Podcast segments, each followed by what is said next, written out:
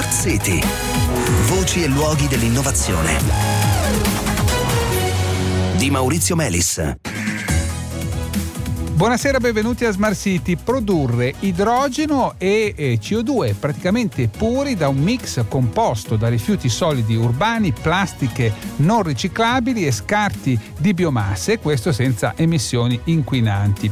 E quanto eh, promette un nuovo processo sviluppato e brevettato da eh, ricercatori Enea di vari dipartimenti, ne parliamo con Alberto Giaconea, eh, ricercatore del Dipartimento di Tecnologie Energetiche e Fonti Rinnovabili che è tra gli inventori del processo, è stato anche altre volte nostro ospite. Buonasera, bentornato. Buonasera, grazie.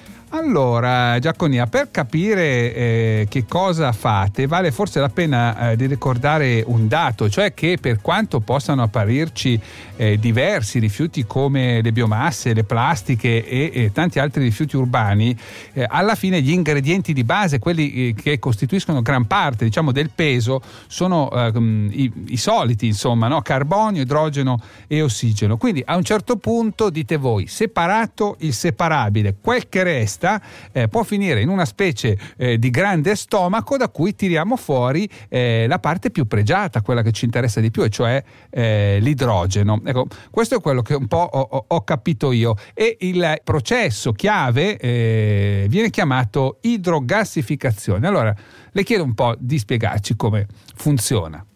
Sì, è corretto, è corretto. Si tratta di fatto di un processo eh, l'idrogassificazione che, che, permette di fatto di ridurre i materiali a base carboniosa, quindi matrici carboniose anche, anche eterogenee, eh, trattate appunto con idrogeno per ricavare metano.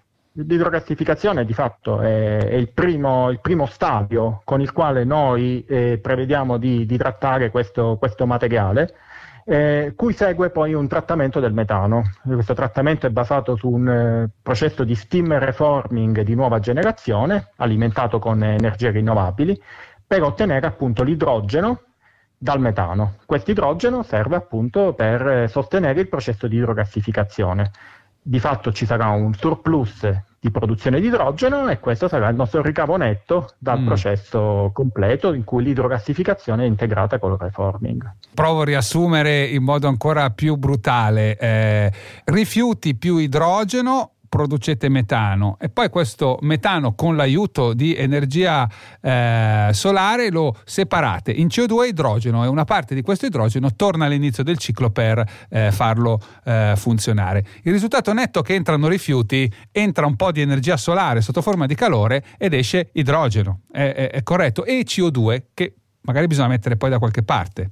È corretto, è, è, sintetizzato correttamente, di fatto abbiamo una produzione netta di idrogeno e di fatto abbiamo un ingresso di energia rinnovabile, parte della quale viene, viene convertita quindi in idrogeno utilizzando il rifiuto quale mm. materia prima. Ecco, quindi l'ambito di applicazione quale sarebbe? Dove potrebbe essere posizionato per capirsi un impianto di questo tipo?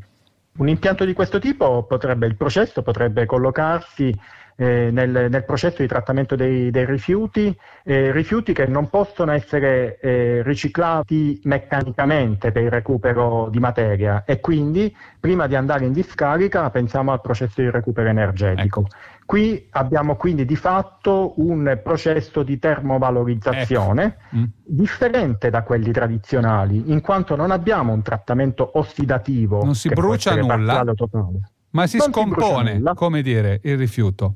Sì, esatto, eh, non vogliamo vedere emissioni gassose, eh, anziché ossidare andiamo a ridurre. Il sì, sì, sì, è proprio e questo avviene grazie quando si parla di ossido riduzione adesso non vorrei entrare troppo nei dettagli ma chi sa un po' di chimica qui parliamo proprio del contrario dell'ossidazione quando si parla di riduzione. Eh, a che punto siete eh, perché insomma parliamo di un'alternativa all'inceneritore o al termovalorizzatore in concreto. A che punto siete nello sviluppo della vostra idea che sappiamo è stata brevettata?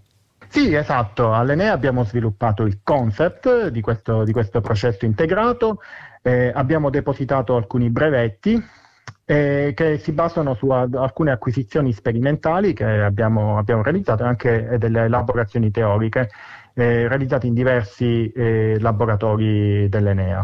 Adesso stiamo eh, facendo mh, la sperimentazione singoli, sulle singole unità processistiche in, in laboratorio. Mm eh, con la prospettiva di andare a integrare eh, i vari, i vari, le varie unità in un impianto pilota possibilmente piccolo ma sufficientemente grande sì, per andare a dimostrare la tecnologia. La, la, la, sì, ambiente... L'affidabilità in un ambiente poi realistico.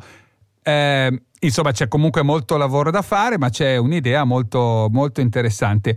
Mi dica una cosa, avete fatto una stima di costo di qualche tipo? Cioè immaginate che eh, sviluppato eh, industrialmente il processo possa essere competitivo col trattamento di rifiuti eh, attuale?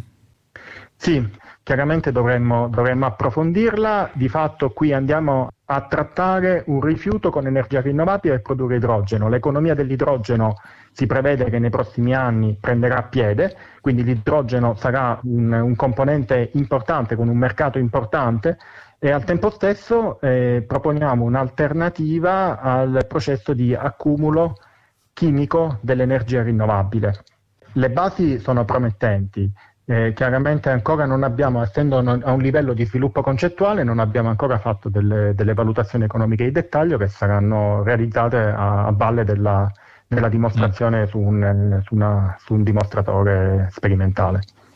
E va bene, allora speriamo che abbiate presto l'occasione eh, di mettere tutto questo alla prova. Grazie Giaconia. Grazie a voi, buonasera. Bene cari ascoltatori, ci fermiamo qui, appuntamento a domani, buona serata.